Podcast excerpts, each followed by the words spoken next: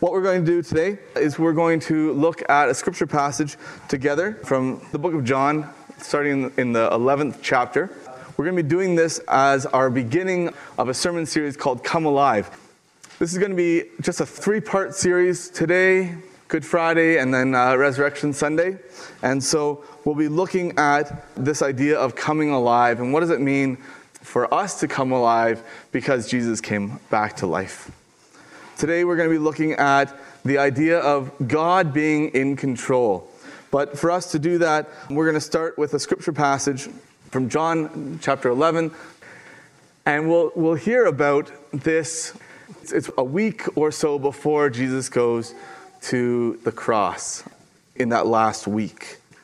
This is what it says Now, a man named Lazarus was sick. He was from Bethany, the village of Mary and her sister Martha. This Mary, whose brother Lazarus was now sick, was the same one who poured perfume on the Lord and wiped his feet with her hair. We'll hear about that in a second. So the sisters sent word to Jesus Lord, the one you love is sick. When he heard this, Jesus said, This sickness will not end in death. No, it is for God's glory, so that God's Son may be glorified through it. Now, Jesus loved Martha and her sister and Lazarus. So when he heard that Lazarus was sick, he stayed where he was two more days. And then he said to his disciples, Let us go back to Judea. But, Rabbi, they said, a short while ago the Jews there tried to stone you, and yet you are going back? Jesus answered, Are there not 12 hours of daylight? Anyone who walks in the daytime will not stumble for they see but this world's light. It is when a person walks at night that they stumble, for they have no light. After he had said this, he went on to tell them, Our friend Lazarus has fallen asleep, but I am going there to wake him up. His friends replied, Lord, if he sleeps, he will get better. But Jesus had been speaking of his death, but his disciples thought he meant natural sleep. So then he told them plainly, Lazarus is dead, and for your sake I am glad I was not there, so that you may believe. But let us go to him. Then Thomas, also known as Didymus, said to the rest of the disciples, Let us also go, that we may die with him. On his arrival, Jesus found that Lazarus had already been in the tomb for four days. Now, Bethany was less than two miles from Jerusalem, and many Jews had come to Martha and Mary to comfort them in the loss of their brother. Now, when Martha heard that Jesus was coming, she went out to meet him, but Mary stayed at home. Lord, Martha said to Jesus, if you had been here, my brother would not have died. But I know that even now God will give you whatever you ask. And Jesus said to her, Your brother will rise again. Martha answered, I know he will rise again in the resurrection at the last day. Jesus said to her, I am the resurrection and the life. The one who believes in me will live even though they die, and whoever lives by believing in me will never die. Do you believe this? Yes, Lord, she replied, I believe that you are the Messiah, the Son of God, who is to come into the world. After she had said this, she went back and called her sister Mary aside. The teacher is here, she said, and is asking for you. When Mary heard this, she got up quickly and went to him. Now, Jesus had not yet entered the village, but was still at the place where Martha had met him. When the Jews who had been with Mary in the house, comforting her, noticed how quickly she got up and went out, they followed her, supposing she was going to the tomb to mourn there. When Mary reached the place where Jesus was and saw him, she fell at his knees and said, Lord, if you had been here, my brother would not have died. When Jesus saw her weeping and the Jews who had come along with her also weeping, he was deeply moved in spirit and troubled. Where have you laid him? he asked. Come and see, Lord, they replied. And Jesus wept. Then the Jews said, See how he loved him.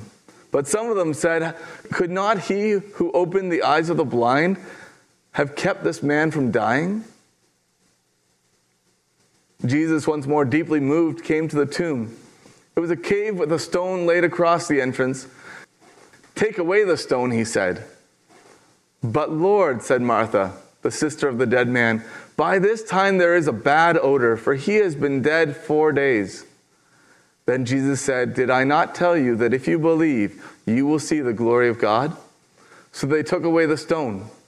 Then Jesus looked up and said, Father, I thank you that you have heard me. I knew that you always hear me, but I have said this for the benefit of the people standing here, that they may believe that you sent me.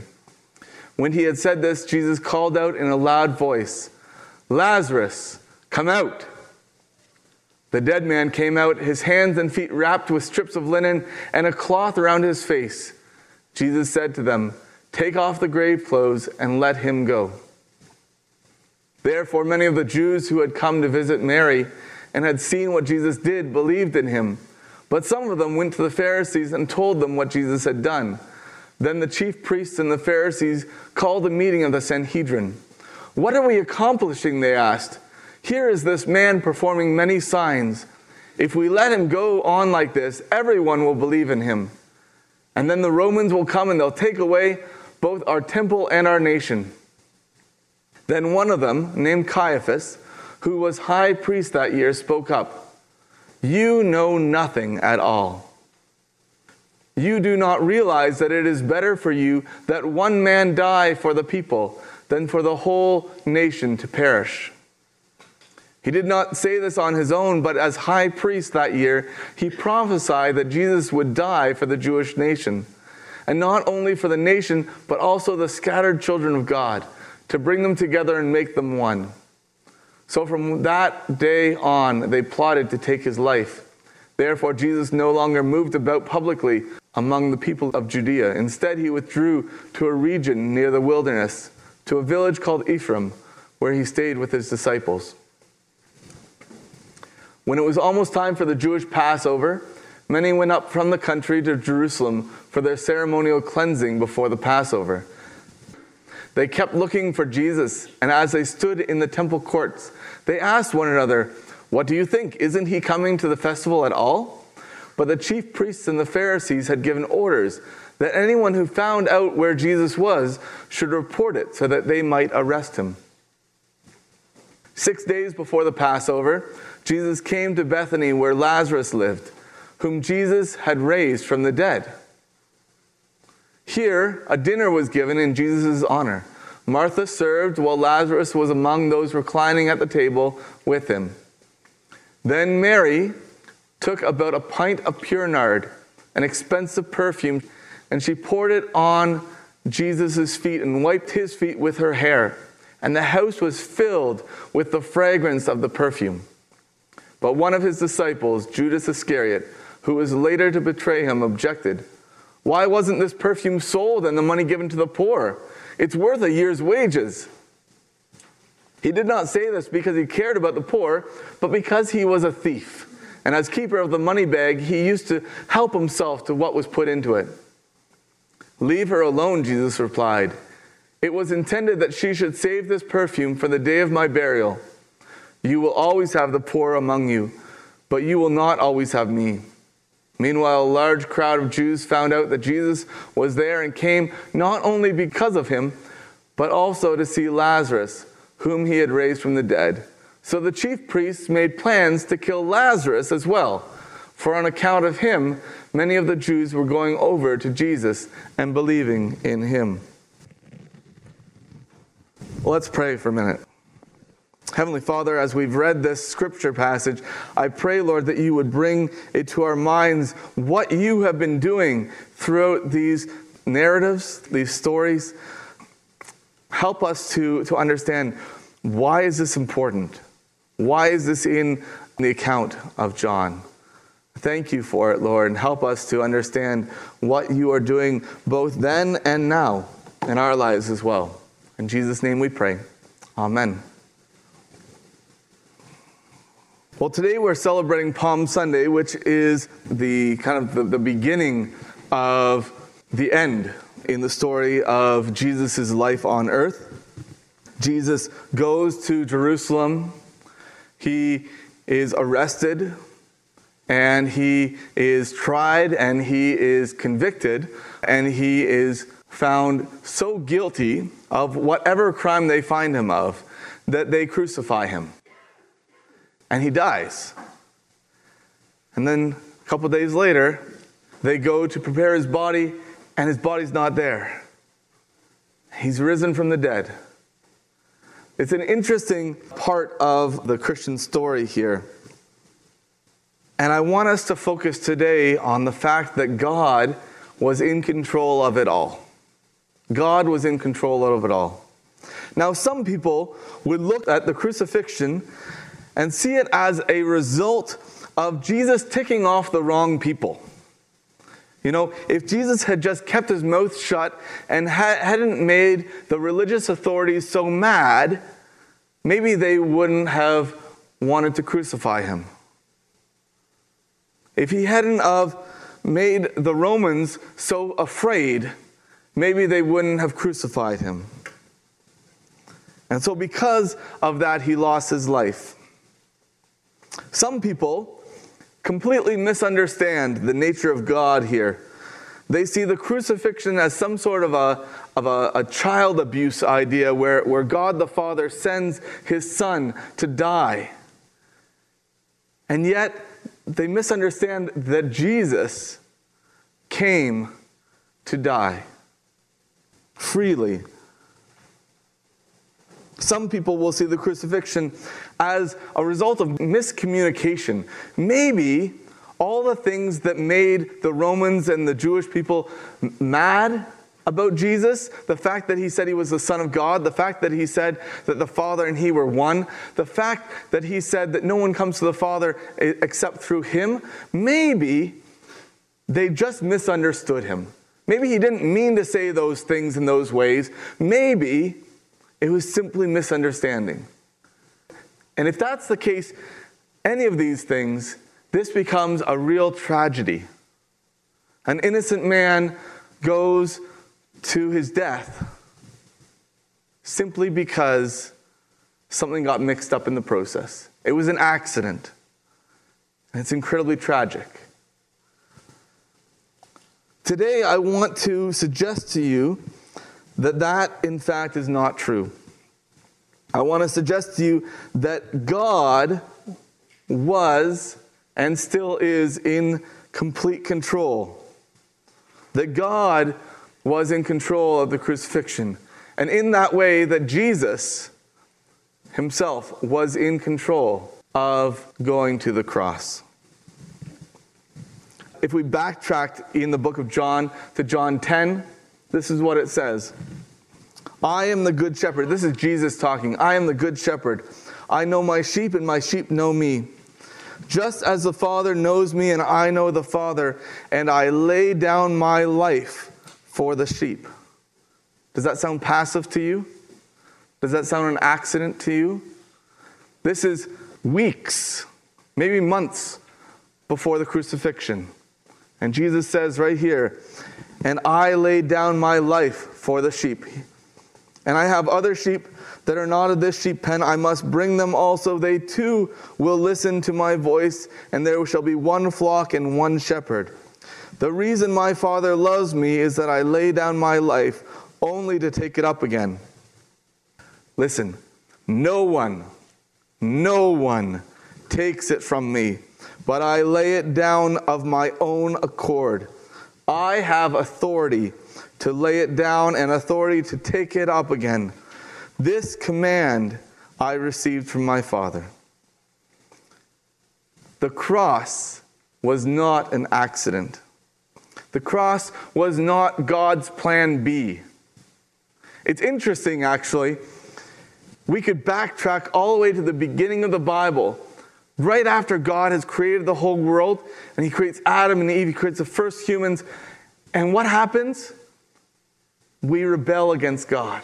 We turn our backs against God. We want to be God ourselves. And we fall into this thing that the Bible calls sin.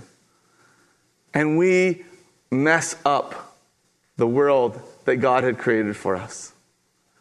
And some people might look at that and go, okay, in that time, God's up in heaven and he's fretting and he's worried and he says, My beautiful creation was just destroyed. I need a backup plan. Get Jesus warming up in the bullpen. That's not what happened. That's not what happened at all. 1 Peter 1 19 to 21 says this For you know that it was not with perishable things such as silver or gold that you were redeemed from the empty way of life handed down to you from your ancestors, but rather with the precious blood of Christ, the Lamb, without blemish or defect. Jesus is the reason why we have been saved. We were given this ancient sin, and yet Jesus is the one who has saved us from us. Here's what it says in verse 20. He was chosen, Jesus, Jesus was chosen before the creation of the world. He was chosen before the creation of the world, but was revealed in these last times for your sake.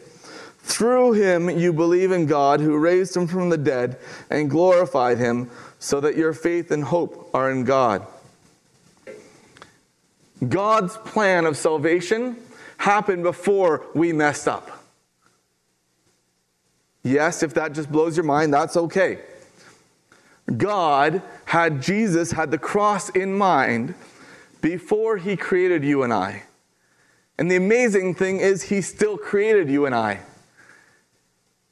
And what that tells me is that God knew that if he gave his creation humanity, if He gave us the choice, that loving choice to love Him or to not, to obey Him or to not, that at some point we would choose not. At some point we would choose to disobey. He knew that if He gave us that loving option, that we would take it and that we would turn away from him, that we would abandon him, and we would find ourselves in desperate need of him once again. And yet he still gave us that choice. Because the alternative is to make us like robots, to make us like people who don't have the choice whether to love or not. I've shared this before with you. One of my sons and one my, and my daughter was up here, and if they came to me if a bell went off in the kitchen, an alarm went off in the kitchen, they walked over to me and said, It's time for your hug, Daddy. And then robotically left. I wouldn't want that. I don't think any parent here would. We want our children to love us because they choose to love us, not because they fear us, not because we're manipulating them, not because we're threatening or enticing or bribing them. The same is true of God. He wants us to love Him for who He is. And so He gives us that choice. And so here we see three kind of depictions of what's happening before the crucifixion. The first one we see is Lazarus, who's died. Lazarus has died and it's a tragic time. But there's something beautiful that's happened here. Because Lazarus has died, it shows us that the Father has authority over death. Lord, Martha says to Jesus, If you had been here, my brother would not have died. But I know that even now God will give you whatever you ask. And Jesus said to her, Your brother will rise again. And Martha answered, I know that he will rise again at the resurrection, at the last day. She believed in the resurrection already. But Jesus says to her, I am the resurrection and the life. The one who believes in me will live, even though they die. I want to suggest to you that there are two reasons why Lazarus was raised to life. There are two reasons why Lazarus was raised to life. And neither of them are because life is better than death. It's interesting because for a believer, death is not the end. Martha says that already in here, right? She has a belief system that the dead will rise on the last day. She's got that theology correct. She knows that her brother believed in Jesus. So, why would Jesus raise him to life again? I think for two reasons here. Number one, because Lazarus' resurrection foretells Jesus' resurrection. The story of Lazarus rising from the dead is so close to when Jesus rises from the dead that it is a sample, it is a taste test, as you will. It is to wet our, our lips for something even greater. This man rose from the dead. Jesus is going to rise from the dead. And that resurrection is going to bring the hope that all of us one day will rise. And so it foretells Jesus' resurrection, which is just cool. But I want to suggest to you that there's maybe even another layer here. And the other layer is this it shows that the Father has the authority over death. The Father has authority over death, and the Father has given Jesus that authority in this instance. The Father has authority over death. Why is that significant? Well, it's significant for those who are watching, because when Jesus rises from the dead, they're going to ask, well, who raised him from the dead? Who had authority over death in that case? And the answer is the Father does. And so it gives those around Jesus, Mary, Martha, even Lazarus, a reminder that the Father is in control. But it also, I believe, I believe that it also gives Jesus reassurance. It gives Jesus reassurance that the Father is in control. That if the Father can raise Lazarus, then the Father can raise me as well. You see, Jesus at this point knows that he's going to die. I'm not sure whether he knew that in his whole lifetime or not, but he knows at this point that he's going to the cross. His mind is set to Jerusalem. He is going to the cross. He knows he's going to die. We also know from when he's in the garden that he doesn't really want to. There is a human side of Jesus that doesn't want to feel that pain, that doesn't want to be separated from the Father in that death. And we can understand that. And so, in this sense, Jesus is being reassured by the Father I got this. I am in control. In a sense, it's a faith builder for even Jesus. And it can be a faith builder for us as well.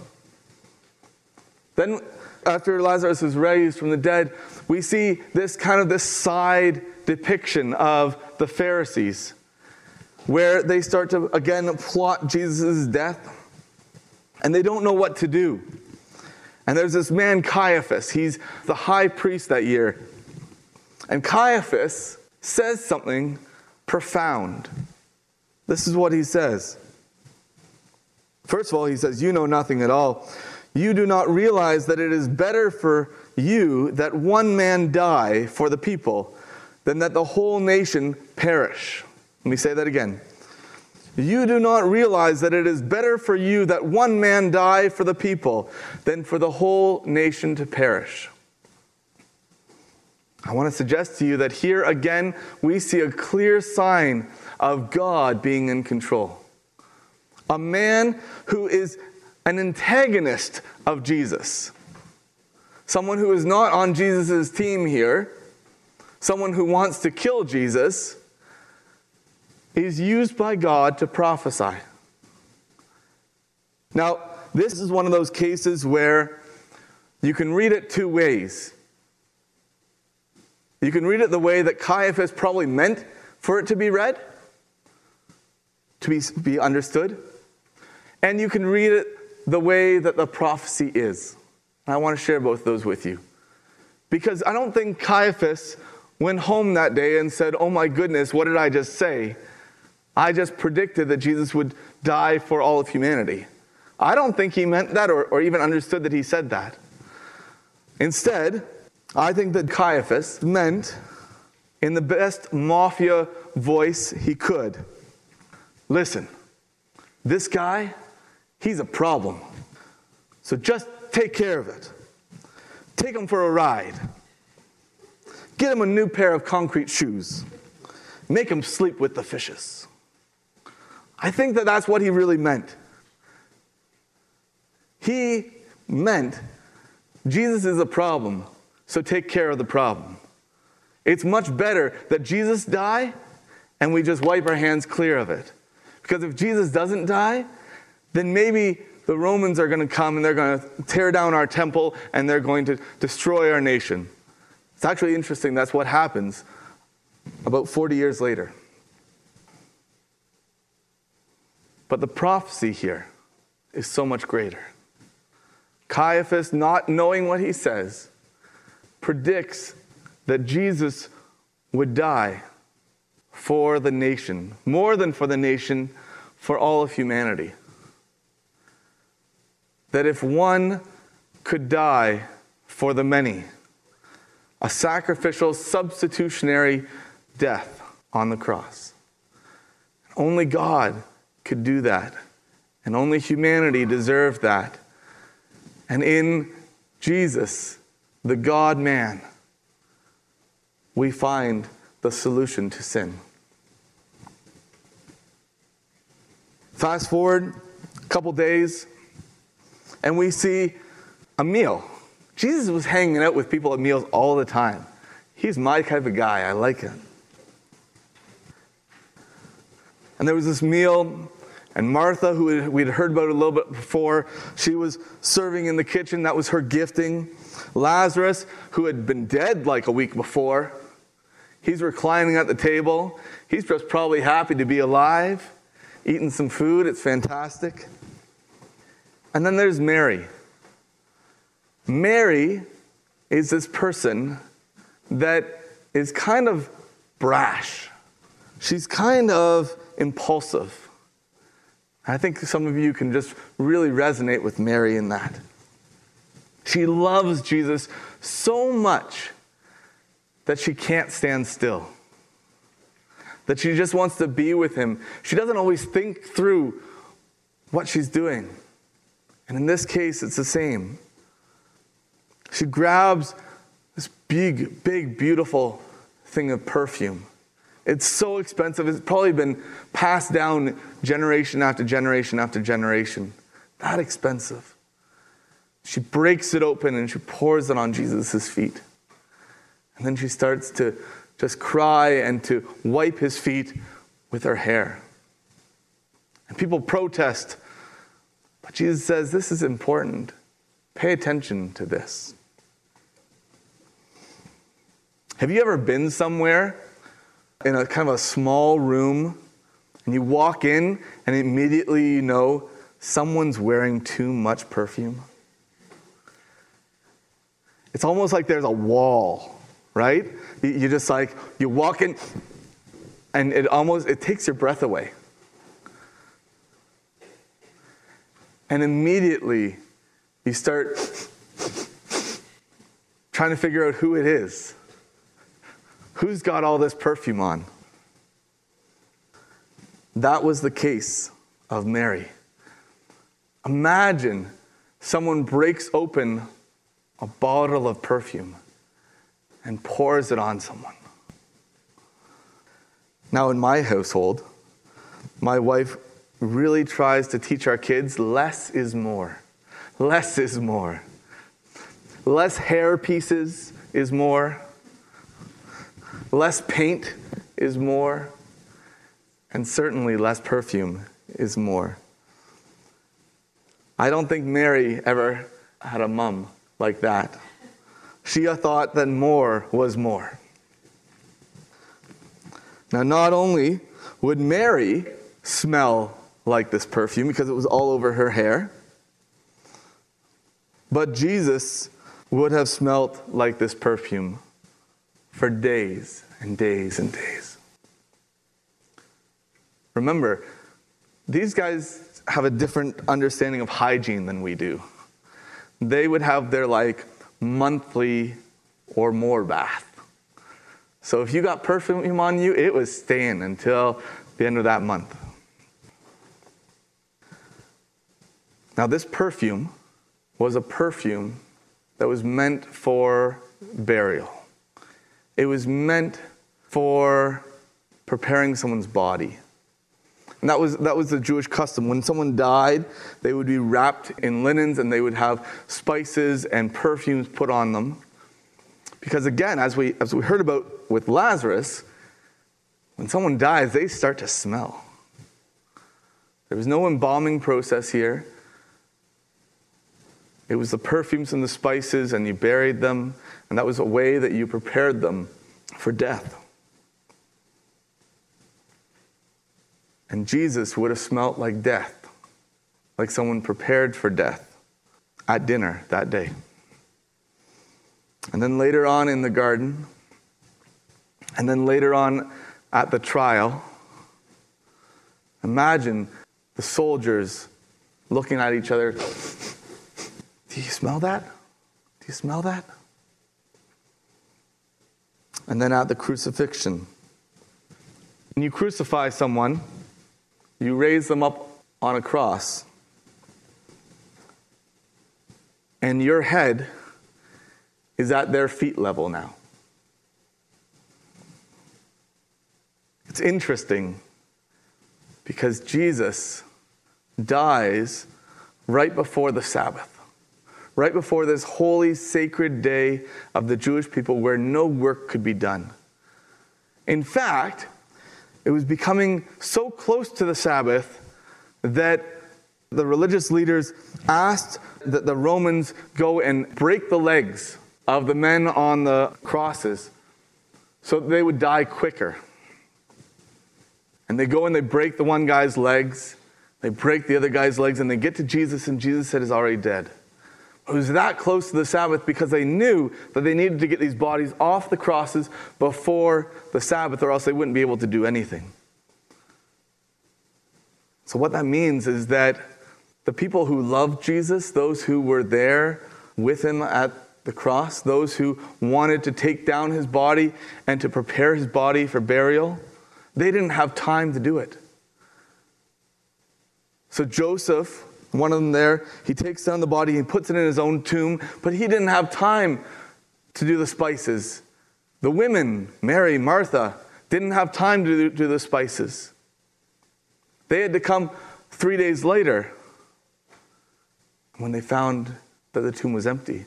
They were coming to prepare his body. But God knew.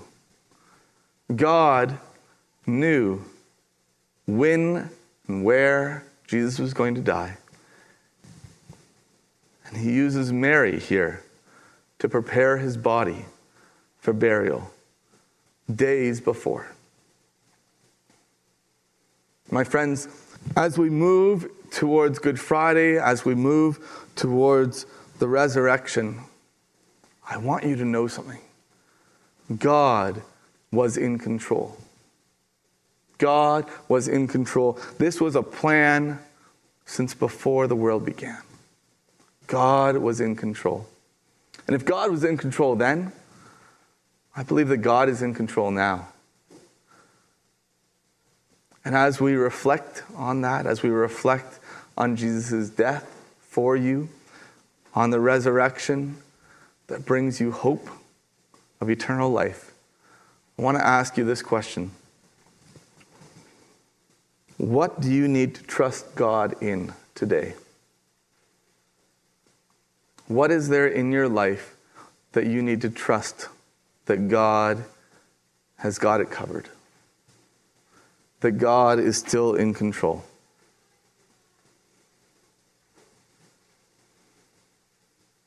Is there some part of your life that you feel is completely out of control?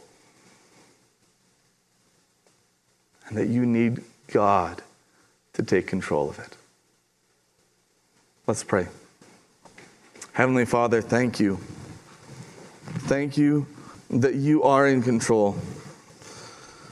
Thank you that these stories in, in the book of John, they point to you being in control. They point to you knowing what's happening. This was not something that took you by surprise. You are not a God who gets surprised. You know us.